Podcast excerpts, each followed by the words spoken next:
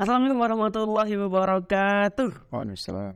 Selamat sore sahabat Anasar. Eh, Semoga semua dalam keadaan sehat, walafiat, dalam keadaan bahagia, dalam keadaan ceria yang yang susah dimudahkan, yang sempit dilapangkan. Semoga ya.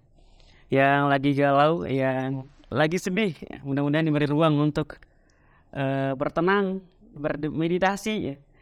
Karena ada sebuah ungkapan yang mengatakan eh, jikalau hidup memberimu 100 alasan untuk menangis, maka kamu tunjukkanlah bahwa kamu punya seribu alasan untuk bahagia. Masuk gak? Masuk, masuk, masuk. Masuk ya.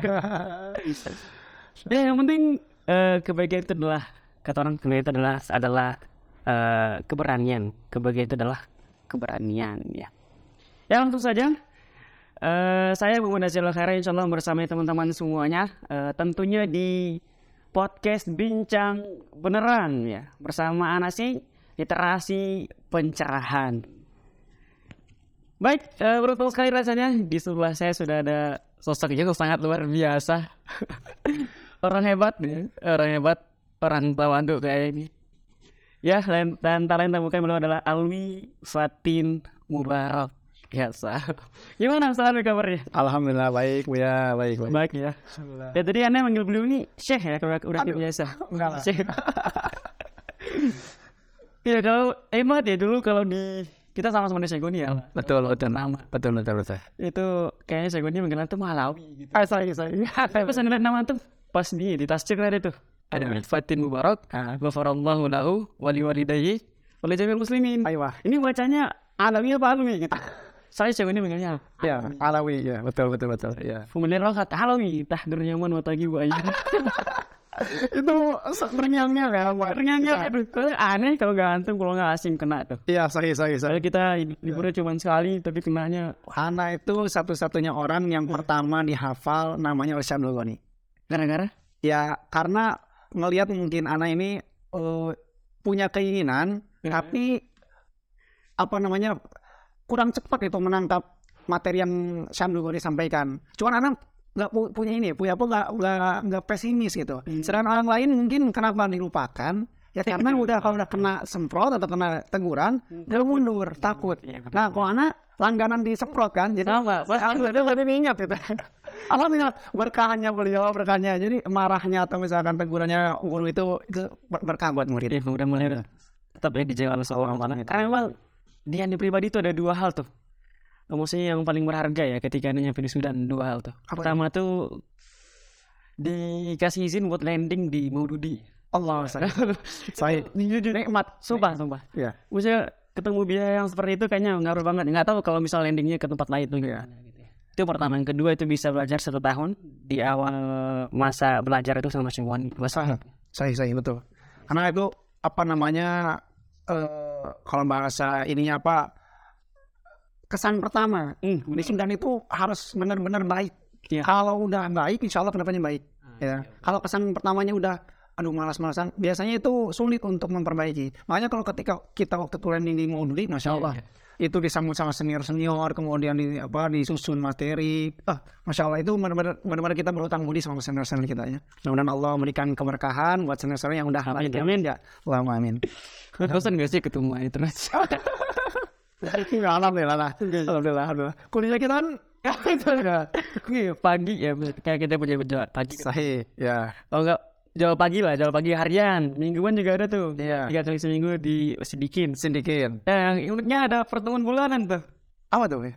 uji Oh, itu ada. Oh, kuliah kalau di kelas nggak ada ya, Bel? Gak ada. Oh, nggak. teman-teman ini eh, contoh yang nggak perlu kita contoh ya. Iya. tapi di bawah kuliah itu penting ya. Penting, penting, penting. belajar juga penting. Teman-teman kalau usia polarisasi juga penting. Kemudian untuk kerja juga penting ya ya tergantung di sisanya lagi tapi kita belum sempat na- nanya kabar antum sehat ya Alhamdulillah Bu ya, sehat alhamdulillah. kesibukan apa sekarang nih kesibukan Aduh, sibuk ya biasa saja Bu ya. Biasa biasa ngaji ya. Karena nggak ada lagi tugas buat anak di sini kecuali belajar ya, belajar itu. Cuman mungkin di tahun terakhir ini anak beberapa, dapat apa ya beberapa tugas ya untuk saling berbagi. Eh, Ini bukan apa bukan sebagai sebuah apa namanya itu memban atau taklif buat ayat buat angga ini. Ya sebagai ini aja kewajiban tanggung jawab sebagai senior yang paling sepuh untuk mengapa membina mendidik atau apa namanya meng- mengarahkan junior junior gitu supaya ya seperti para pendahulu kita senior senior kita mendidik kita waktu kita jadi maba. Tapi nikmat gak sih ketika dikasih kesempatan buat bisa berbagi gitu ya? Wah itu sangat nikmat sekali, nikmat sekali. Karena kata guru anak, kalau terus masuk Ya. tanpa keluar itu sangat-sangat berbahaya. Iya, iya. Makan terus tanpa keluar, Bahaya. bahaya Ustaz. Iya. Bahaya bu ya, perutnya kenceng dan sebagainya. Makanya Allah perintah- perintahkan untuk ya ketika dapat rezeki berbagi, Bener. dapatan ilmu berbagi. Iya. Dan zakatnya belajar itu, zakatnya ilmu itu adalah berbagi, Mengaj- belajar, apa mengajarkan, mengajarkan. Jadi itu saling kita ifadah wal istifadah, Hmm. ambil faidah dan berbagi faidah. Iya. Cocok banget sama sebuah ungkapan eh, pernah baca di status ya apa di mana gitu ya. Katanya gini. Kalau kita mau melakukan sesuatu, Iya. kita tuh akan dikenal sama orang. Sahih. Ya. Benar ya? Ya. Tapi kalau kita memberi sesuatu, kita tuh akan disayang. Masya Allah, Masya Allah. Masuk ya? Dalam tanda kutip nih. Masuk ya, masuk ya. ya atau orang Bandung ya. Alhamdulillah Bandung. Bandung Tulen. Asli. Ya. Lahir di Bandung, besar di Bandung. Cuman waktu SMP dan SMA itu besarnya di Garut. Karena anak pondoknya di Garut. Di dalam mama di Garut. Jadi eh, meninggalkan Bandung itu pas kelas 1 SMP. Anak mukim di Garut. eh, lebih banyaknya di Garut sampai umur eh, sampai kelas 3 SMA aliyah sebelum kuliah. Orang tua dua-duanya Sunda. Eh, Sunda, Sunda. Ibu asal Garut, bapak asal Bandung. Cuman mukim benar-benar di full di Bandung. Gitu. Tapi gini, ini ada adik. Ada pertanyaan yang agak krusial perlu saya tanyakan kan. Apa ini punya apa? ya? Aduh, Ini, ini kata orang ya. iya. Kata orang nih kalau misalnya ada perempuan Bandung Eh. kalau bersanding dengan laki-laki Minang, Ah, ya terus gimana? Itu cocok. Gitu. Oh, iya. Eh, Enggak. Lama jawabannya. Soalnya ini anda sebagai pandangan sisi di kecamatan orang Sunda. ya Allah alam. karena gini bu ya, anak pun nggak tahu kenapa, nggak tahu dari mana surveinya. Itu hampir rata-rata ketika kita berbicara sama orang-orang, bilang tuh kalau akwat Sunda itu menduduki peringkat pertama aja. Salah. dari apa namanya itu dari ya mungkin dari jamalahnya dan sebagainya gitu ya tapi anak nggak tahu itu survei dari mana gitu penelitian dari mana dan sebagainya. Mungkin kalau anak oh ya ini husnudon ini mamil husnudon mungkin karena akhlaknya. Ya kan orang-orang Sunda itu biasanya lembut-lembut susah ngebedain antara marah dan tidaknya itu ah kurang lebih ya kurang lebih gitu. Mungkin ini mungkin husnudon aja gitu. Dicocok sama orang Minang. Enggak tahu emang. Kita orang Sumatera terlebih apalagi orang Minang tuh kayak Iya. kita pun kadang ngerasa gitu. Kalau laki-laki terutama ya, Iya. kalau ngomong ngomong kenceng kalau ngomong. sahih Makanya anak rumah tuh selalu bilang, apaan sih Yazid kalau ngomong deket padahal deket gitu, Iya. kenceng kenceng gitu. Kayaknya kita kita butuh peredam tuh. oh ini masuknya bu ya Masuk masuk ya. Peredamnya gitu. oh boleh boleh boleh bisa lah insya Allah anak kan Ini pir bercanda ya. Aduh, di sini ini dicariin sama orang-orang BMJ. iya iya insya Allah Ya orang Sunda, besar di Sunda, habis itu mondok di Garut ya. di Garut pondok SMP, tahun. SMA di Garut. SMA, SMP dan SMA full di Garut. Karena di, pon- di pondok anak itu nggak boleh cuman SMA saja. Oh, iya, iya. Jadi harus dari SMP. Jadi nggak bo- jadi teman anak itu masuk 50 orang setiap tahun berkurang dan nggak pernah bertambah. Iya. Karena nggak mungkin bertambah karena kan syarat daripada masuk ke pondok anak harus dari sanawiyah. Iya. Makanya kalau udah kelas 2 SMP ya udah segitu aja teman anak. Jadi teman anak tuh dari SMP sampai SMA ya itu itu itu itu, itu aja. Kemudian sempit ya. Iya, jadi eh, masuk itu waktu kelas 1 SMP itu 50 orang, kurang lebih ya. Keluar-keluar 30 orang. Ini, wah dikit. Ya, yang lulus 30 orang sampai lulus sampai ini ya, sampai aliyah ya, bertahan yang 30 orang. Kita aja di pondok 40 orang tuh udah ngerasa dikit tuh. Iya, sahih, sahih. Iya, betul. Tapi alhamdulillah lah eh dinikmati saja, dinikmati, dinikmati saja. Habis itu, SMA selesai di Garut. Habis itu kegiatannya. Eh, waktu itu nggak ada kemik eh, jadi awalnya memikir tuh waktu udah awal itu nggak ada sempat kuliah untuk di luar negeri bu ya. Uh, uh. Jadi anak hanya berpikir bahwasanya anak pingin kuliah ya paling mentok-mentok di UIN Jakarta lah. Iya. Ya untuk belajar atau apa untuk melanjutkan pendidikan gitu ya UIN Jakarta. Qadarullah ya apa sering bermuamalah dengan para asatid karena Hmm. udah mulai-mulai ngaji gitu ya, mulai-mulai kenal sama pengajian, kemudian mulai dengan kitab-kitab terus dengan para ulama. Kok tertarik gitu? Karena ustadz-ustadz ini eh, latar belakangnya pada kuliah di luar negeri Iya. di Timur Tengah khususnya gitu sempatlah kepikiran kenapa nggak sekalian aja belajar di Timur Tengah nah kepikiran itu tuh waktu kelas 3 SMA Kepikirannya Timur Tengah ya. iya Timur Tengah tengah Timur Tengahnya itu kelas 3 SMA saat Jurusannya di SMA apa? IPA karena di pondok anak tuh nggak mungkin nggak ada jurusan IPS ya jadi IPA semua. IPA semua jadi kalau orang yang kotaknya IPS itu dipaksa di IPA Katanya nih, bukan kasihan lagi banyak udah kayak digusur ya. Udah benar-benar masya Allah gitu ya. Hatta anak pun ya anak kan bukan bukan ya ya anak merasa juga gitu anak kurang baik gitu atau kurang kurang pas gitu untuk apa namanya tuh belajar IPA gitu ya. Agak lambat gitu ya bukan nggak bisa lambat anak itu lebih lambat. Kan ya Allah Bu, ya jangan. Itu benar-benar ya tawakal ala Allah lah gitu ya tawakal. tapi alhamdulillah lulus lulus juga. Kemudian eh, kemudian karena kan kita udah orientasinya kita kuliah, kuliah Timur Tengah. Dan kuliah, kuliah kalau udah kuliah Timur Tengah kan nggak mikirin lagi UN yang penting hafalan Quran kemudian bahasa Arab ya apa ke- kesiapan-kesiapan yang bisa menunjang belajar di Timur Tengah. Itu ya jadi kepikiran waktu kelas 6 tuh nggak ikut bimbel-bimbel mungkin teman-teman sebagian teman-teman tuh kebanyakan di teman-teman pondok anak tuh pas masuk kelas 3 SMA itu ikut bimbel bimbel. wah ikut ikut bimbel ini fisika persiapan UN anak tuh ya orang yang nggak ikut bimbel Hmm. terus ngapain kan yang lain pada bimbel waktu- jam istirahat anak nonton kajian Ya selalu. jadi anak jadi karena kok anak mau dimbolehkan bawa laptop Heeh. Jadi anak waktu pulangnya tuh download downloadin kajian-kajian kayak Ustaz Adi Hidayat gitu kayak Ustaz ya para asatidah yang waktu itu mas, mas udah, udah udah mulai terkenal gitu ya. Ngaji dan anak ini mengilzamkan diri bu ya setiap satu harinya itu satu video. Jadi bukan satu video potongan tapi dari sat, menit satu sampai akhir dari salam sampai salam. Sehari aja satu. Dan itu cuman nggak cuman eh, ngajinya tuh apa mendengarkan videonya tuh bukan ngaji nguping jadi cuma mendengar saja enggak. Tapi benar-benar ditalhis dicatat apa yang apa yang dijelaskan. Jadi kita eh, kalau misalkan durasi kajiannya satu jam itu bisa jadi dua jam. Gara-gara kan kita pause. Pause dulu kemudian tulis play lagi pause play lagi. Itu satu hari satu satu hari satu video. Itu udah aneh jadi PR buat anak karena buat karena anak merasa kurang kan waktu dulu ngaji atau pra- apa eh, materi-materi yang ada di pondok itu merasa kurang. Ketika anak udah melihat dunia luar. Iya. wah ternyata ilmu agama tuh luas sekali. Iya bener bener. Iya, waktu di pondok tuh, eh, kurang ya? Merasa kurang gitu. Walaupun misalkan nilainya bagus, yang mumtaz, misalnya nilainya 9, tapi pas ngeliat keluar, eh, kok materi-materi yang disampaikan Ustaz ini nggak pernah dikajari di pondok gitu. Kurikulum so, pondok biasanya kan cenderung Ya, sempit ya. sempit. Apalagi anak kan pondoknya pondok ini apa modern. Hmm. Jadi belajar sama umum juga, jadi mesti balance gitu. Iya semua belajar. Pra- Semuanya dipelajari. Dan kalau ada misalkan apa namanya itu yang harus dikorbankan, biasanya dikorbankan itu mandahnya agama, agama, udah agama. Misalkan eh, IPA harus ada tambahan waktu, Iya. makanya agama dikurangin. Karena kan mungkin ya eh, ketentuan daripada di apa pusat itu ya gitu, pusat daripada pen- apa menteri pendidikan gitu. Karena harus misalkan IPA harus eh, berapa apa pertemuan gitu ya terus kemudian apa fisika berapa pertemuan harus tambah jam jam pertemuannya makanya mau nggak mau harus dikurangin jam pertemuan yang agama gitu karena ya begitulah gitu. Jadi anak tuh harus mencari waktu-waktu kosong untuk menambah apa mengupgrade diri lah mengupgrade diri. Nah setelah udah begitu barulah kepikiran setelah pon- keluar pondok tuh anak nggak kuliah. Jadi udah benar-benar anak nggak daftar kuliah satupun bu ya? Itu berjalan berapa tahun gitu?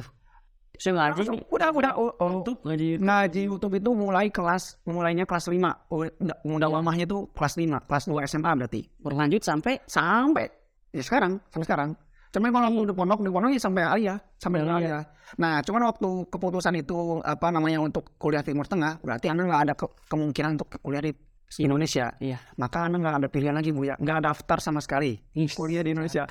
teman-teman daftar ke sana ke sini apa UMPTN dan sebagainya Tapi kita sama. Itu sama juga sama, nggak daftar satu pun. Nah, jadi dari masya Allah itu nggak daftar sama sekali. Terus anak ke mana? Anak ke IAC Ngaji apa? IAC itu Indonesia Alumni Community eh mau untuk daurah Quran fokus Quran bulan ya daurah Quran 6 bulan itu ya Eh, enam bulan. Jadi persiapan anak anak kan anak merasa kurang di Qurannya ya udahlah anak ikut daurah Quran dulu enam bulan. Di Bandung fokus di Bandung ya di bawah naungan Syekh Hanafa Maulana ya Hafizullah Taala. Nah setelah enam bulan kemudian ada dapat eh, informasi dari guru anak di pondok. Iya. Nah, kata guru Ana ini eh, salah satu yayasan ya, guru Ana, guru Nda, Ta'ala, Ustaz Adi itu ngasih kuota buat ke Timur Tengah, eh, ke, atau ke, ke Turki. Turki dulu ya. Ya, ke Turki, ke Turki. Ya, kemudian Ana dikontak lah sama guru Ana ini, guru ya guru guru, guru dekat Ana di pondok. Guru pondok Ana ini adalah gurunya Ustaz Adi juga. Satu guru sama. Ya, jadi Ustaz Adi itu gurunya guru Ana. Ya, Gitu. Ya, jadi satu guru lah, satu perguruan gitu. Sadi, Sadi guru antum, gurunya Sadi guru antum. Ah gitu kurang lebih. nah, Keren. Ustaz Adi ya mau nggak mau eh, ketika meminta dari para lulusan pondok, Iya. Nah, ke- ngontaknya ke guru Ana.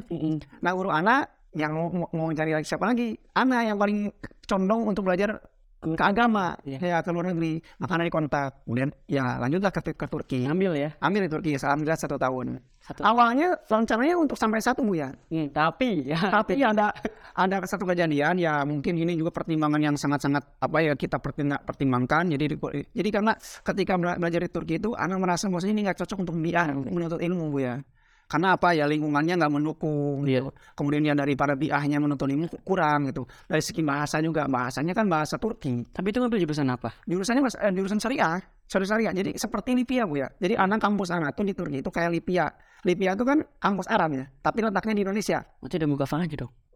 Um, Ada. kampanye nggak lebih bukan ke apa sih bukan nggak syahrian gitu ada dapat dikasih tapi nggak nggak ada waktunya gitu. Jadi tiba-tiba ngasih aja Iya. jadi Kalau ada momentum random random ayo random aja random aja gitu. Random aja itu insya Allah cukup. Insya Allah cukup itu cukup karena karena kampus nggak bayar kan? nggak bayar makan makan udah udah dijamin gitu di arah di asrama dan sebagainya gitu. Nah itu kurang lebih satu tahun di sana. Pulanglah kita ya sebelum pulang juga kita apa mematangkan diri dulu ini kayaknya nggak cocok kita di sini karena kan bianya misalnya contoh apa akhwat akhwat juga itu situ. Kayak kan anak kondisinya di Istanbul bu ya. Di Istanbul itu kalau dikiaskan ke Indonesia itu kayak Bali lah. Khususnya musim panas ya bu ya? Semuanya ada. ya gimana? Jadi terbuka semua bu ya?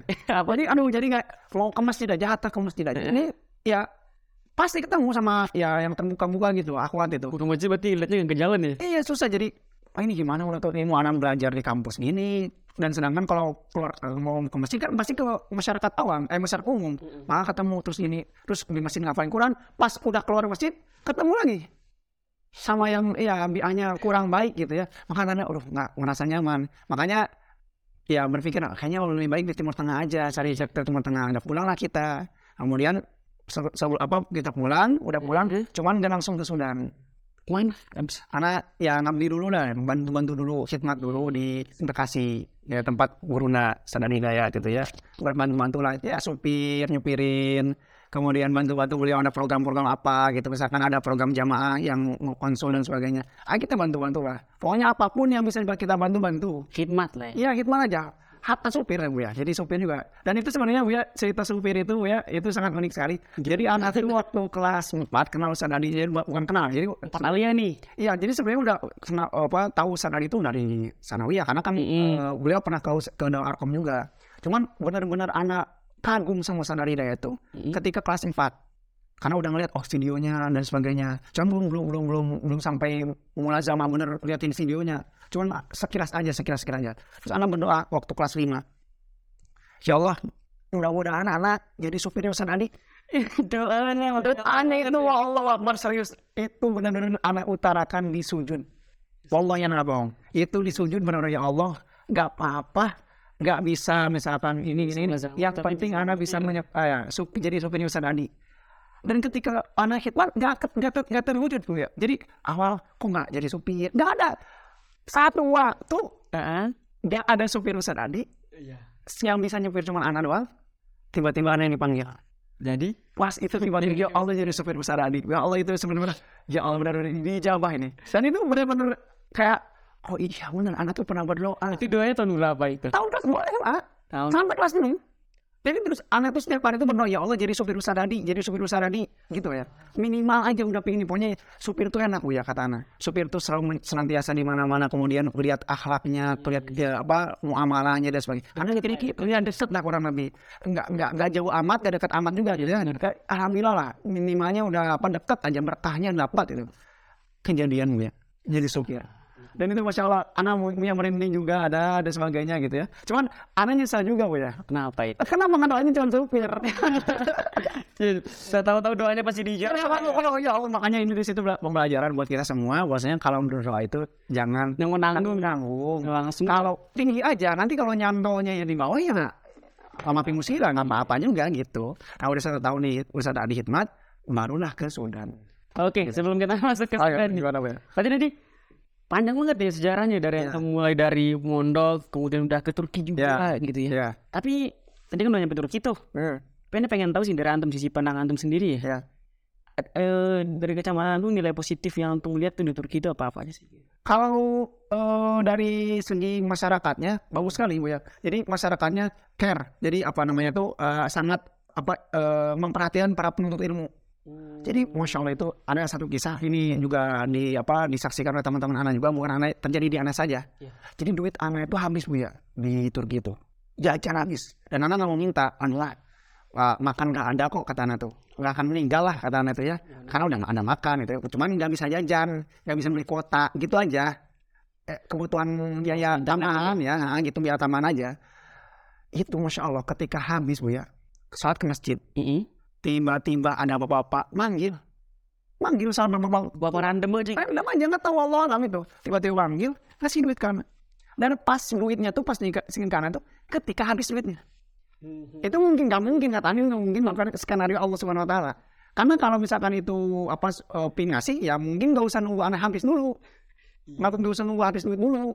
Kenapa ngasihnya tuh pas duit aneh habis? Itu berarti mus- mustahil itu kecuali skenario Allah Subhanahu Wa Taala. Sih. Iya. Mulai salam gak? Eh. Wali kan? Oh, aduh. Soalnya merah. Surnya salam. Itu, dan, dan itu nggak terjadi di anak saja, itu dialami oleh teman-teman yang lain. Iya. Tapi kita nggak saling cerita. Kan jadi ini nggak saling cerita. Tiba-tiba pas udah ya mungkin berasa apa beberapa, beberapa waktu yang datang, kita saling cerita. Eh, aneh udah kasih duit tuh. Pas mancing juga. Ini juga. Dan sama kasusnya ketika habis duit atau misalnya duitnya udah sedikit lagi. Nah itu insya Allah. Ini apa namanya janji Allah SWT. Maksudnya penuntut ilmu itu nggak mungkin diperantakan. Orang yang menuntut ilmu itu syar'i ya. Itu nggak mungkin diperantakan. Asalkan lillahi ta'ala. Benar-benar menuntut ilmu karena ingin masuk di apa menyebarkan agama Allah. Lihira kalimatillah untuk meninggikan kalimat Allah. Insya Allah itu insya Allah insya Allah. Cuma memang kasih ngasihnya Allah itu kapannya itu? Nah itu yang kita tahu apakah waktu masih ada duit kita? Atau nunggu habis dulu? Ah itu. Catat itu ya, teman-teman catat ya. itu yang yang pertama. Jadi masyarakatnya itu sangat-sangat care. Dermawan lah ya, dermawan. Lah Kayak nggak jarang kalau misalnya mau sama Turki itu kan, sama Turki yang Khairia itu. Islam Islam itu benar-benar please Karena nanya ngasih? Iya. itu sangat sangat kan, dan itu memang ma- masyarakat Sudan kan eh, apa namanya tuh ya dari segi ekonomi kan maju juga gitu ya. Jadi mungkin mereka tuh ngeliat ngelihat berbagi itu memang suatu yang gampang gitu yang ringan gitu buat mereka Udah jadi kultur tuh kan luar biasa. Iya betul betul betul sama sekali. Uh, terus kemudian orang Sudan ini namanya apa ya? Turki, Turki. Eh, Tur Astagfirullah, Turki, Turki. Ramah-ramah, ramah-ramah. Jadi nggak Orang asing. ya seorang asing. Jadi nggak apa m- m- ngelihatnya tuh kayak memandang rendah gitu. Jadi walaupun mereka tuh nggak bisa ngobrol sama kita Karena bahasanya karena bahasa Turki. Ah, itu yang jadi buat kita nyaman juga di Turki. Itu. Kenapa? Karena ramah-ramah. Jadi ya ya kalau misalkan kita bandingkan sama Sudan kan an- Sudan ini se- se- setelah ini ya, setelah apa namanya? kejadian apa untuk eh, apa tuh? pemerintah eh, turun ya. Ya. Ah, itu ya mungkin kulturnya jadi berubah gitu ya. Oh, dari itu segi jual belinya gitu mungkin kita suka di permainan harganya dan sebagainya. Nah kalau di Turki enggak baik-baik baik-baik dan kemudian di Turki itu apa namanya ya eh, kalau misalkan ada event-event di masjid itu pasti kayak di Indonesia lah snack. Ada snack snack. Kenyang. Iya insya Allah gitu. Ya yang penting ada mulazamah masjid aja ada aja minum Nyampe Turki itu masih buru-buru berburu juga dan berburu makanan. Ah, iyalah, itu orang lanjut ya. itu menuntut ilmu jelas lah itu. Panjang main lah. Terus gitu. Jadi ya, alhamdulillah lah Turki itu apa pesan-pesan berkesan itu. Dan apa nggak pernah mungkin dilupakan. Dan itu rumah kita semua. Yes. rumah kita semua. Kenapa? karena kata anak dapat faedah dari Ustaz Felix Yao Hafizullah Ta'ala karena Turki ini adalah tem, eh, ibu kota terakhir Khilafah Turki Usmani dan Khilafah Turki Usmani adalah negara kita Mm-hmm. Nah maka Turki ini Istanbul ini adalah rumah kita. Maka ketika kita ke Istanbul itu jangan merasa kayak tamu. Ini sama seperti kita tuh datang balik ke rumah. Karena Istanbul itu adalah rumah kita, ibu kota kita, ibu kota kaum muslimin, ibu kota kaum muslimin terakhir di eh, era Khilafah Turki Usmani. Setelah itu udah nggak ada, nggak ada lagi negara namanya Turki. ya Turki Usmani gitu ya. Ya, gitu. Turki adalah rumah. Rumah kita, rumah kita. Oke, ini aneh balik lagi nih. Kan siap. tuh sempat khidmat sama Ustaz Andi ya. Cuman tuh aneh kan sempat nonton nih. Iya. Nonton video antam. Sama Ustaz Iqbal tuh. Itu dites tuh apalanya. Masya Allah. Tebak ayat, tebak surat. Bener semua. Salah nih orang pintar banget gitu. Itu metodenya apa? Nama metodenya apa? namanya itu metode ustad- eh, guru kami yang apa yang meramu ya sebenarnya kan guru, guru kami itu nggak nggak meramu hanya cuma menyusun saja Hmm. itu metodenya udah metode dari Quran Iya. jadi bukan apakah ini metode itu ditemukan oleh Ustaz Adi enggak kata Ustaz Adi ini hanya diramukan saja gitu ya sebenarnya itu metode metode Quran Dan dia bukukan juga ya. iya cuman beliau disusunkan aja gitu dirapihkan saja gitu dalam bentuk bu- buku ini konsepnya ya jadi bukan bukan bukan buatan Ustaz Adi enggak gitu itu murni Allah yang mengajarkan itu jadi Allah yang ngasih isyarat di Quran gitu Tapi nama metodenya namanya namanya metodenya at-taisir At-Taisir. at-taisir at-taisir artinya memudahkan itu Ya dites nggak sekarang? aduh masya Allah Jadi ada teman-teman Nasr penasaran nih, iya kan? Ntar teman-teman kalau mau lihat silakan dilihat. jangan lah jangan lah Namanya apa? ada jangan ada aja Cek aja dah nanti ya teman-teman ya. masya Allah masya Allah Tapi menarik sih itu. Maksudnya ya pasti manfaatnya buat kita orang Indonesia ya. ya Apalagi sekarang di atas tahun 2010 itu, maksudnya orang tua juga udah pada nguluh kan sama Iya. hafalan anak-anaknya. ya Orang-orang yang pada PNS, kemudian orang kampung pun juga pada nyekolahin anaknya ke pesantren. betul betul betul Buat belajar Quran segala macam gitu ya. Tapi ini konsep dasar nih yang di Taisir itu kira-kira yang jadi uniknya apa tuh? Ya, jadi sebenarnya kalau mau belajar at-taisir ini benar-benar harus kita curahkan semua waktu kita, kemudian ya apa oh aktivitas kita hanya untuk Quran. Ya. Itu dulu modal utama itu. Kalau misalkan antum punya kesibukan kayak contoh belajar yang agama-agama lain itu bisa, tapi eh, percepatannya kurang atau mungkin kemungkinannya kurang. Gitu. Jadi harus fokus ya. harus benar-benar fokus, benar-benar antum tuh meluangkan benar-benar waktu antum tuh berapa sekian bulan ya hanya untuk Quran saja.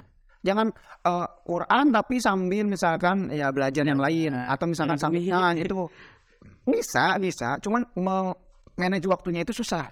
Karena kan kita ini kan banyak stepnya kan atas itu. Harus benar-benar mungkin dari segi lafadznya, kemudian harus mungkin dari segi tempat posisinya, kemudian dengan nomornya, kemudian kalau bisa dengan halamannya. Iya, iya. Kalau bisa juga dengan apa namanya jus-jusnya. Nah, itu kan berarti step-stepnya antum udah ngapalin misalkan antum udah dapat tingkatan yang pertama itu adalah hafal lafadznya, Iya. eh, teks Arabnya, teks Qurannya. Antum belum belum belum belum belum apa belum, belum selesai perjuangannya. Lanjut lagi, hafalin nomornya. Kemudian hafalin halamannya. Hafalin eh, letak-letaknya dan sebagainya. Berarti berjenjang. Makanya butuh benar-benar effort lebih gitu untuk menghafalkan al- kemudian murojaahnya juga cuman seperti dari segi murojaah sebenarnya lebih lebih rame lebih asik kemudian lebih apa namanya tuh lebih mudah. Karena karena dia bisa ngacak-ngacak.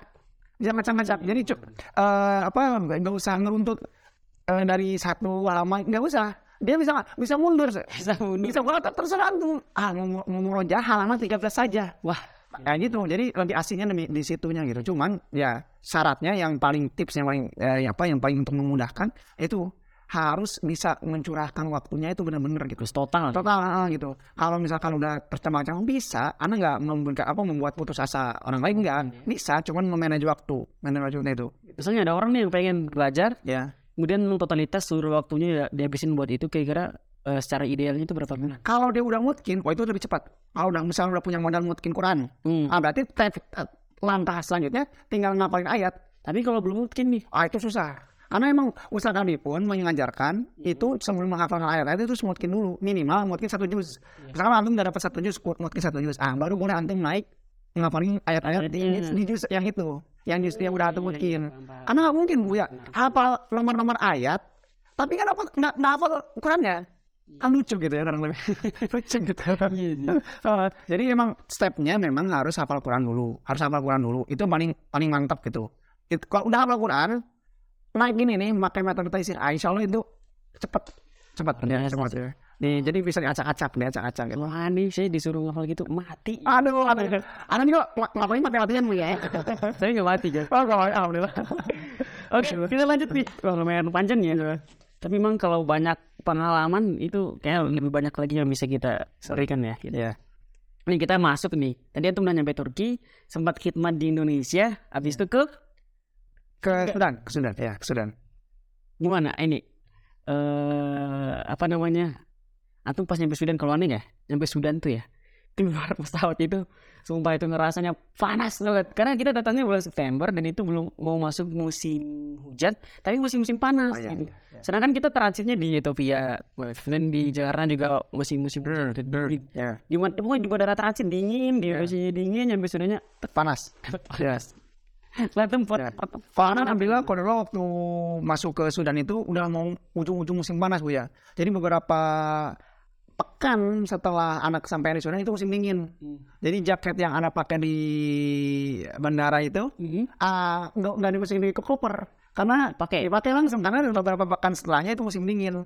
Jadi musim dingin. Desember ya. Iya, jadi mau se- se- semua hari mau ujian. Semua hari mau ujian. Iya.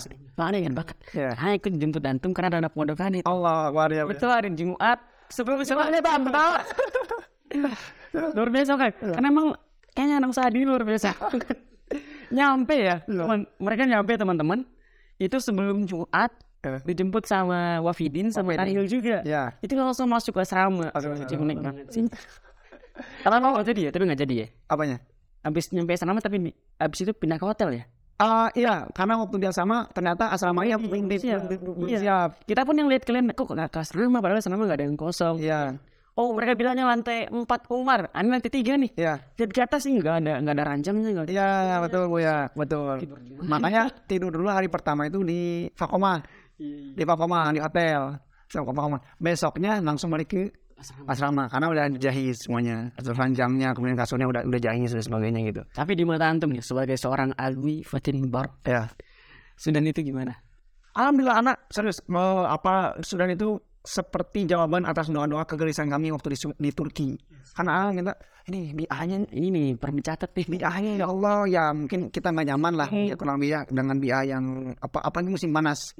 Karena waktu itu ya waktu anak datang ke Turki itu musim dingin. Ini pas aneh ngeliat tuh pakaiannya sopan-sopan karena musim dingin. Karena aneh Kita semua ya. Iya, jadi aneh tuh menduga, oh emang kayak gini kulturnya, kayak Indonesia ya. Iya. Eh, kok musim panas tiba-tiba jadi kurang bahan? Wajib-wajibnya jadi kurang bahan gitu, jadi robek-robek gitu sebagainya. Lagi-lagi yang Iya, ada kalau dari nakalnya dari SD tuh. Ah, jadi jadi Pak, kan kita gelisah. Kemudian ya Allah ya mudah-mudahan dikirimkan di satu tempat yang mungkin yang mendukung lah kalau lebih yang mendukung untuk menuntut ilmu. Dan anak rasa Sudan ini sangat-sangat ya apa relevan itu untuk menuntut ilmu, ter khususnya biah ya. Biah untuk menuntut ilmu. Kenapa? Karena apa namanya? eh di Sudan ini kan apa namanya ya? Kalau bahasanya ya kalau kita main inilah main apa? banding-bandingan sama Turki lah gitu ya. Mm-mm. Ya selera kita kan bukan selera orang Sudan gitu ya. Iya. Ya, se- selera kita warna- kita jujur-jujur saja gitu. Selera kita umumnya bukan orang Sudan. Tapi kalau kita melihat orang Turki yang tertarik kan, tertarik itu wajar gitu ya. Selera kita tuh Manusiawi. ya manusiawi gitu selera kita gitu. Nah makanya ketika masuk ke Sudan tuh ya ke Sudan ya anak ter- nggak terasa terganggu gitu. Biasa Syukur banget malah ya. syukur gitu. Jadi em, apa menuntut ilmu kemudian bianya kemudian walaupun dia dari segi keamanan ya ketika udah ke sini ke sininya ya nggak merasa nyaman gitu. Tapi dari segi biah keimanan lah keimanan atau misalnya kerja muruah kita. Eh, itu Sudan kejaga banget. Sangat karena masya Allah Sudan ini kan akhwat-akhwatnya itu hampir rata-rata semua berkerudung Iya. tutup Oh sekarang, dulu katanya lebih lagi. Wah itu ya lagi dulu dulu. Ya, misalnya kalau misalnya kalaupun orang yang akhwatnya tidak berkerudung itu kan apa namanya? Ya orang Baduy lah kurang lebih ya. Jadi kayak pelosok gitu dan sebagainya. Ini bukan Muslim dan itu mewajarkan itu mewajarkan. Tapi aksarnya gitu, banyakannya itu berkerudung. Jadi kita membuat kita nyaman gitu. Dan ini memang ya, jelas kan kalau per- kita berjumpa dengan akhwat yang berkerudung merasa lebih nyaman gitu kita karena nggak terganggu dan sebagainya itu. Ya kurang lebih ya, Sudan itu gitu. Tapi ini aneh penting sih. Sekarang kan juga musim kedatangan maba ya. Hmm. Kayaknya ada nggak sesuatu yang antum sampai nih? Barangkali nih para teman-teman yang maba pada denger nih. Atau senior nih yang maba denger nih gitu. Eh, sebagai maksudnya antum kan juga udah lama juga lah tinggal eh, lama di interaksi di RKS. Iya. Terus sempat dekat sama Syarosa juga. Ulang gitu kan. Karena juga udah dikasih kesempatan buat khidmat berbagi segala macam gitu. Ada nggak yang mau disampaikan ke Mawan? Ya, eh, yang paling terpenting untuk maba anak juga udah sampaikan mereka kepada apa yang ngurus-ngurus maba ya untuk diarahkan kepada ya eh, komunitas-komunitas yang baik ya. Jangan cuma ditelantarkan dan sebagainya. Itu yang pertama. Yang kedua ya satu sih yang paling penting pinter-pinter nyari senior karena anak pun terselamatkan ya eh, kesan anak waktu dulu kenapa anak bisa kayak gini ya karena ketemu sama senior yang benar gitu sama senior yang bisa mengarahkan itu di Maududi itu ya jadi langsung Ustad, setiap hari daras, jangan yang gini, belajar, antum lihat ilmu di sini masuk ke sini. Jadi teringyang-tiang gitu, pondasi kita tuh gitu. Dan benar-benar eh apa, ya, apa namanya eh, ketika tahun pertama itu ya jangan disibukkan dengan sesuatu yang lain itu selain belajar. Kenapa? Kenapa? Karena fakiru syai la yu'ti. Orang yang nggak punya apa-apa ya nggak nggak bisa ngasih apa-apa mau ngasih apa. Terus antum misalkan beraktif di komunitas A, B, C, D tapi masih maba mau ngasih apa? Nah kalau mau berorganisasi tahun kedua, ya tahun ketiga atau tahun keempat, kurang lebih lah. Jadi jangan pas tahun pertama tahun pertama mau buat fondasi dulu belajar dulu. Nah pas tahun kedua silakan berkembang karena udah dia udah punya bekal, ah fondasi dan sebagainya dia bisa me- menimbang mana baik dan mana buruk, kapan belajar, kapan tidak. Kurang lebih. Nah cuman sekarang tuh waktu dulu, terutama waktu dulu, tuh banyak juga mama-mama yang langsung terjun ke komunitas-komunitas dan itu sebenarnya kurang tepat. Enggak, Antum ya ya bukan bukan bukan bukan, bukan buruk, kurang tepat. Karena bahasanya kurang kurang tepat saja. sayangkan aja. Iya, karena kaidahnya fakir syai'la yukti. Itu. Jadi kan setelah udah punya fondasi belajar, ah, itu ahsannya, afdolnya. Tapi ya ala kuliah kalau misalkan ada orang yang misalkan waktu dulu pernah tersibukkan waktu tahun pertama, ya udah kodok. Tahun kedua. Tahun kedua kodok, ya atau tahun ketiganya kodok, tahun keempatnya kodok. Jadi jangan semuanya dibahas gitu semuanya. Itu ahsannya. Karena kita harus balance juga gitu, balance juga. Balance juga. Tapi menarik sih itu ya. Ya. Itu ya teman-teman ya kalau yang punya adik kelas barangkali ya atau maba sendiri yang denger tuh gitu ya. Dari pandangan beliau ya kalau bisa di tahun pertama dirapikan dulu. Iya, rapikan dulu, Masya Allah. Kalau mau ke mana, Arahnya gimana? apa. Ya. Ntar kalau udah satu tahun udah rapi misalnya sempat pondasinya udah kokoh tahun kedua silakan tuh mau masuk ini mau masuk itu mau belajar ini mau belajar itu akhir tapi yang berbeda juga ngerasain ya tahun pertama nggak tapi emang minusnya itu kita nggak tahu apa-apa Iya. soalnya dunia kita udah asrama aja Oh, iya betul. ya. Karena dikesan gitu ya. dan teman-teman ya kayak eh ini tuh eh, di Mududi tapi dari saya kan ke Segoni satu Ya, tahun ya Ya. ya udah teman tuh enam orang tujuh orang alhamdulillah ada teman yang barengan ya Ya. sepeda bareng-bareng Ya, ya, ya. yang gak pakai sepeda tuh pada ngompreng naik mobil Masalah berkesan banget sih Ya, jadi eh, apa kultur kita tuh tahun pertama sangat-sangat kebaca bu ya. Pokoknya udah sore udah sandugoni. Nah, harus sandugoni terus. gak ada libur itu. Gak ada liburnya. Dan itu sama Jumat. Seakan-akan itu seakan-akan. Ya seakan-akan. Itu kita kuliah di sandugoni. Bener, bener, bener, bener, bener dari pada asal sampai pagi itu udah sandugoni pasti, sandugoni pasti, sandugoni. Terus kemudian kan siang-siangnya kita mau rojaah juga kan, mau rojaah dulu. Karena tangan-tangan kita pasti tes dulu kan. nggak habis. Kalau nggak habis. Karena karena diseramain dan sebagainya. Masya allah ya. Jadi itu benar-benar kesannya gitu. Setelah itu alhamdulillah orang-orang yang udah lulus dari Syamsul Goni kan banyak yang berkhidmat ke Muhammadiyah kemudian oh masya allah itu sangat-sangat bermanfaat. Nah itu langkah yang tepat. Jadi ikutilah eh, apa jejak-jejak langkah senior yang yang melangkah dulu tuh membangun fondasi dulu iya. sebelum berusaha jangan langsung ngambil lah gitu. Tapi langkah itu fondasi dulu. Itu ya teman-teman ya. Di sudut pandang beliau kalau bisa ya dirapikan dulu. Semuanya fondasinya kuat. Habis itu kalau mau berbagi tahan banget. Ayo nambah di tempat luar silakan. Masya allah. Kemudian ya ini berhubungan dengan eh, materi kita jauh banget ya ini baru masuk ke tema yang berkaitan. Sekarang tanggal 25 Syaban. Oh betul gak sih? Oh 25 Syaban. Iya dong. Lebih kurang ini dong Iya. Syaban lebih kurang berarti tinggal lima hari lagi nih. Lebih kurang kita bertemu dengan bulan iya. bulan Ramadan ya. Kalau antum sendiri sendiri nih gimana untuk memaknai bulan Syaban tuh? Ya, sa- sebagaimana para ulama salafus salih aja memahami bahwa atau memandang bulan Sya'ban itu tempatnya istiqdad. hmm. Istiqdad. Sebenarnya bukan istiqdad itu tidak hanya dari bulan Sya'ban. tapi Bahkan kata para ulama salafus salih itu istiqdadnya Sya'ban itu 6 bulan sebelum Ramadan. 6 bulan Ramadan sebelum Ramadan. Jadi kata para ulama eh, setelah ba'da Ramadan, 6 bulan setelah ba'da Ramadan itu mereka itu berdoa mudah-mudahan ibadah mereka yang ditunaikan di bulan Ramadan diterima. Kemudian 6 bulan Setelahnya. setelah, setelahnya setelah berdoa itu kan ada enam bulan lagi mau masuk Ramadan Itu doanya. itu doanya supaya diberikan taufik supaya beribadah di bulan Ramadan. luar biasa Jadi minta diterima, minta diberikan taufik. Taufik itu kan kemudahan untuk beribadah. Nah, cuman kalau misalkan ngomong-ngomongin Sya'ban, ya itu lebih lebih semakin dekat ke bulan Ramadan berarti istidadnya atau persiapannya harus harus lebih matang. Dan kata Rasulullah SAW itu disebutkan dalam hadis yang sahih, dari kasyahur yaghfulun nas baina Rajab wa Ramadan. Sya'ban itu bulan yang nyempil, yang funas. Orang-orang tuh banyak yang ini apa namanya lalai, mengi- apa eh, melupakan bulan Sya'ban. Kenapa? Karena dia nyempil di antara dua bulan yang mulia. Rajab sebelumnya, kapit lah ya ya setelahnya Rama- Ramadan. Rajab kan bulan Asyurul Hurum, ini Asyurul Hurum. Setelahnya Ramadan. Nah, mereka tuh ya lupa bahwasanya Sya'ban ini istiqdad untuk Ramadan justru.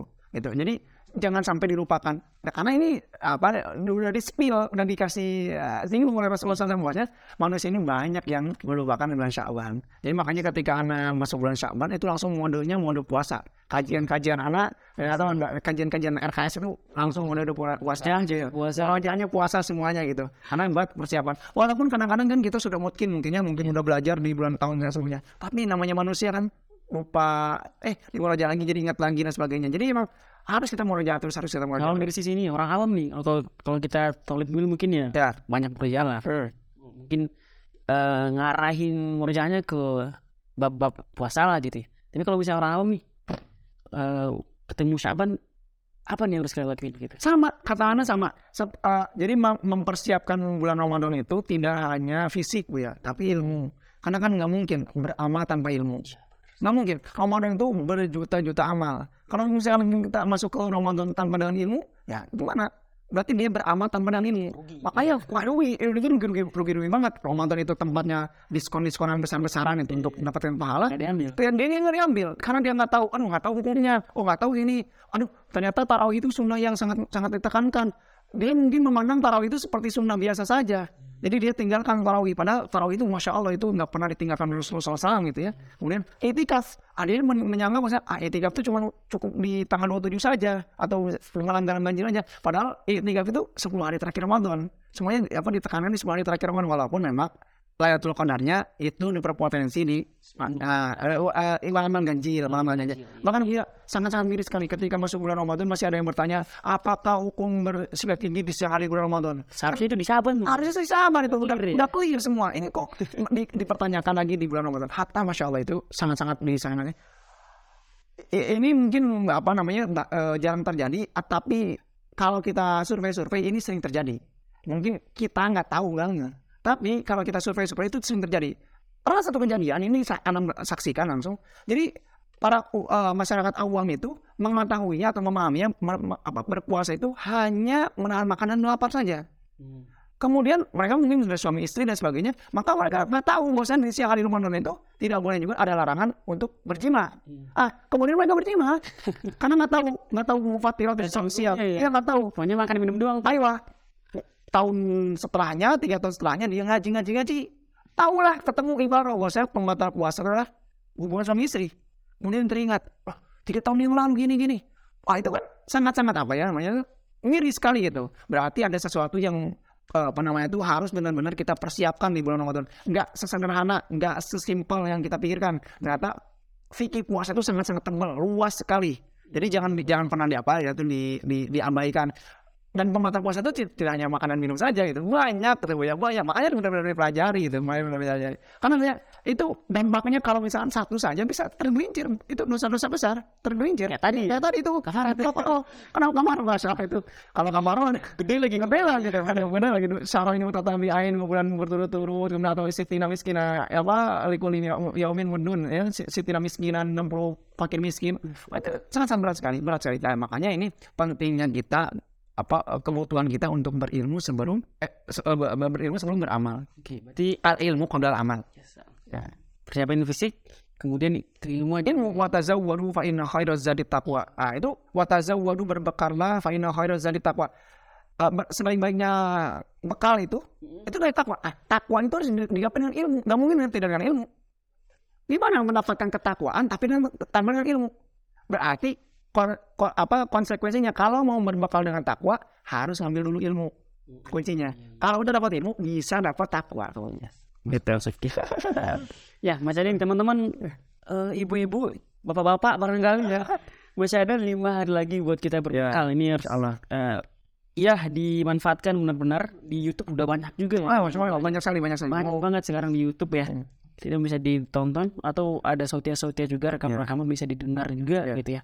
Dan jangan lupa juga nih akhir-akhir sahabat ini juga perempuan yang masih punya utang serius. silakan dibayar gitu. harus diingatkan itu karena mungkin lupa ya mungkin lupa ya eh tahu tahunya udah masuk Ramadan gitu oh itu harus yang punya konto enggak cuma perempuan ya Ikhwan juga mungkin yang sakit atau dulu ya Iya, benar. nah, itu harus harus dibayar cepat-cepat dibayar karena kalau misalkan masuk bulan Ramadan lagi itu bisa berpotensi nambah fidyah ya namanya fidyah lagi Dua. ya kali dua ada yang dua kewajibannya konto dan fidyah Itu laki-laki kalau nggak mau rugi bayar sekarang lebih yang perempuan juga ya. Iya. Ya kalau yang punya anak atau yang punya kakak dan kakaknya nggak tahu ilmunya mungkin bisa diingetin. Saya, saya. Kalau udah punya utang lima berarti udah wajib nih kodonya. Sekarang, oh iya betul. Udah nggak ada lagi nggak ada lagi tarawih, alat tarawih tapi harus alat favor. Udah udah udah udah mundoyap. Wajibnya wajib mundoyap, wan wajib memasak.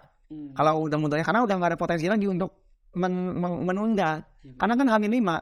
Berarti kalau uh, kodonya lima hari lagi, ya udah lima limanya itu menjadi mundoyap sempit. Kewajibannya di kewajiban mundoyap. Ya, tadi kita kan sempat nyinggung video. Tapi ini uniknya nih, eh, sering juga nih fenomena di masyarakat ya.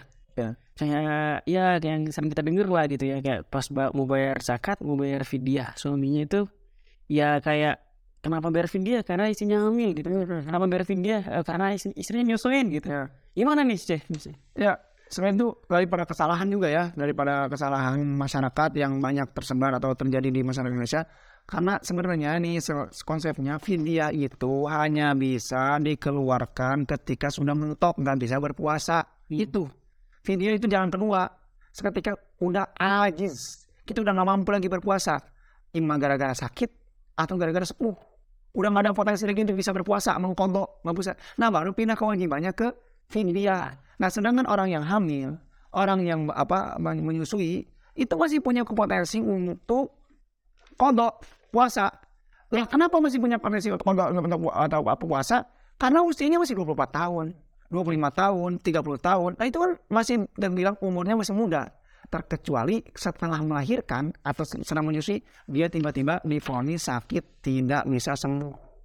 Kemarin lah yurja beruhu pasnya itu. Nah kalau kayak gitu berarti konsekuensinya udah pindah. Pindahnya dia itu bukan gara-gara menyusui. Tapi pindahnya dia ke vidya itu gara-gara dia itu nggak bisa sembuh. Jadi sebenarnya hamil wal murdi itu ya itu kewajibannya tetap kodok bukan vidya. Karena apa? Karena orang hamil wal murdi itu masih bisa berpotensi untuk melaksanakan puasa gitu. Terus ada tuh dia boleh bertasawuf, nggak boleh tiba-tiba vidya. Kalau kayak itu agama ini dipermainkan, tiba-tiba nggak ada puasa, udah aja vidya terus. ya vidya. Dan itu mungkin bagi orang yang punya keluasan harta itu ringan, Iya benar. itu ringan, sangat sangat ringan. Makanya Hamil tiap tahun nggak puasa tiap tahun. ah iya vidya terus, vidya terus. Ah itu kan lucu, lucu gitu. Ya itu begitu dong bro Nggak kerasa udah 46 Masya Allah. Berpelur kita ke mana ya Ya kita mohon maaf ya teman-teman Nasir ya Tapi ini kita ada sesi terakhir nih Apa tuh? Eh Nama sesinya teman-teman Ah Nuna Bobo namanya Apa tuh?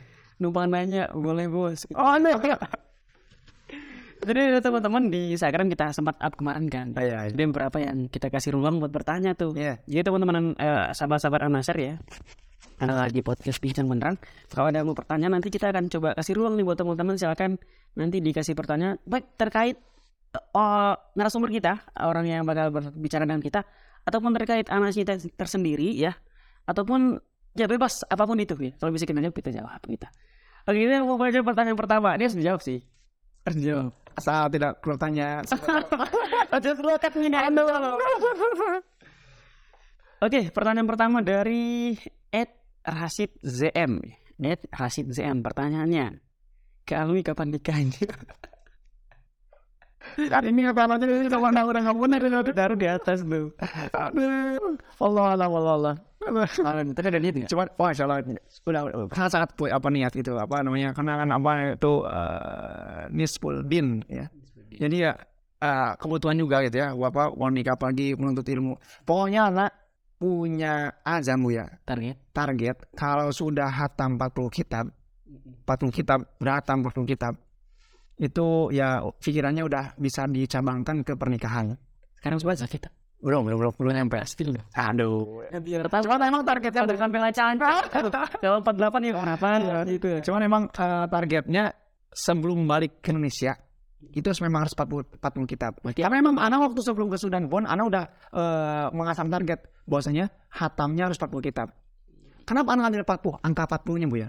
Itu eh, enggak eh, bukan arba'in. Eh, mengambil tambahan daripada umurnya Rasulullah SAW itu diutus dia menjadi nabi. Berarti tahun 40 ini angka kematangan. Nah mudah-mudahan dengan 40 kitab yang anak pelajari, anak tuh matang gitu. Dari segi ke, ke apa emosional, kemudian dari segi keilmuan, ya, kemudian dari segi sikap dan muamalah dan sebagainya, matang. Maka anak bisa melanjutkan, misalkan terjun ke masyarakat, kemudian terjun misalkan apa ya membina rumah tangga dan sebagainya. Nah, mudah-mudahan dengan 40 kitab ini cukup gitu. Walaupun ya enggak Anda membatasi 40 kitab, setelah itu pun Anda men- bakal bertambah. Cuman checkpointnya, checkpointnya. Jadi Anda tuh awalnya targetnya tuh setiap tahun 10 kitab. Karena itu S1 4 tahun. Mm. 10 kitab, 10 kitab, 10 kitab, 10 Pas Ternyata susah banget punya. Susah, susah banget punya. Anak ternyata eh, 10 kitab cuman Allah. Su- ternyata memahami satu kitab itu butuh waktu yang lama gitu. Dia, karena kita kan ngaji kitab itu bukan sekedar baca. ya, sekedar baca doang kayak mudah kira ada alas yang penting apa. Enggak, tapi perlafatnya mungkin apa atau mungkin apa permaknanya, perkalimatnya, kenapa kayak gini takdim wa, ta'akhir dan sebagainya. Itu harus dipahami juga. Jadi anak pun memahami apa misalnya hatamnya 40 kitab itu bukan hatam riwayatan saja, tapi benar-benar faham riwayatan. Jadi hafal itu ya nunggu saja nunggu 40 kitab hatam. Eh, insya Allah lah. Ya doakan ya Rashid ZM. Sama-sama kita doakan semoga beliau cepat bertam 40 kita cepat tamat, cepat weekend. Insya Allah. Udah harus sih. Oke, pertanyaan kedua dari Ed Amal Titi Ihsan. Apa hal yang paling berkesan di bulan Syaban? Mungkin yang singkat aja deh. Kalau di bulan Syaban sekarang, ya berbagi nih. Anak buat daurah, kita Ramadan niat Karim Yahya. Itu Masya Allah berkesan banget buat anak. Daurahnya di Daurah di RKS. Daurah di, daurah di RKS itu berkesan banget buat anak. Karena ya eh, anak mengenalkan ke mas ke tulabul ilmi kitab ulamanya Indonesia. Nusantara ya? Nusantara Masya Allah. Jadi jadi itu buat anak suatu apa ya kesenangan pribadi lah. Bisa memperkenalkan kemudian mengkajinya ya membacanya, menghikmatinya, menjelaskannya dan sebagainya itu alhamdulillah itu apa namanya suatu kenikmatan berkesan banget. Itu ya amal titik ihsan. Yang ketiga dari Ed Zuher Ferry. Karena sih mau ada buku apa nih gitu ya. Waduh, ini nanya sama direkturnya nih. Tapi tadi eh, sebenarnya hampir tiap Jumat ya. Eh, karena situ ada agenda apa namanya? Bedah buku ya. Kalau nanti kalau teman-teman pengen tahu informasinya boleh langsung di follow aja di Instagram Nasi atau di website juga bisa. Insya Allah informasi nanti kita up di sana, teman-teman bisa pantengin aja gitu ya. Untuk ke depan secara PBY yang belum tahu ya, nanti bisa dilihat di Instagramnya Anasi gitu. Dua terakhir nih dari Ed Sendu berkata, yang harus dipersiapkan menyambut Ramadan Min. Kayaknya udah dibahas tadi ya. Iya. Ya nanti bisa di ya cek lagi lah. Eh, Dua sebelumnya ya. Ini pertanyaan terakhir dari Ed L underscore CKP. Ustadz, katanya kalau lagi puasa kentut dalam air batal puasanya. Gimana tuh? Ya, betul.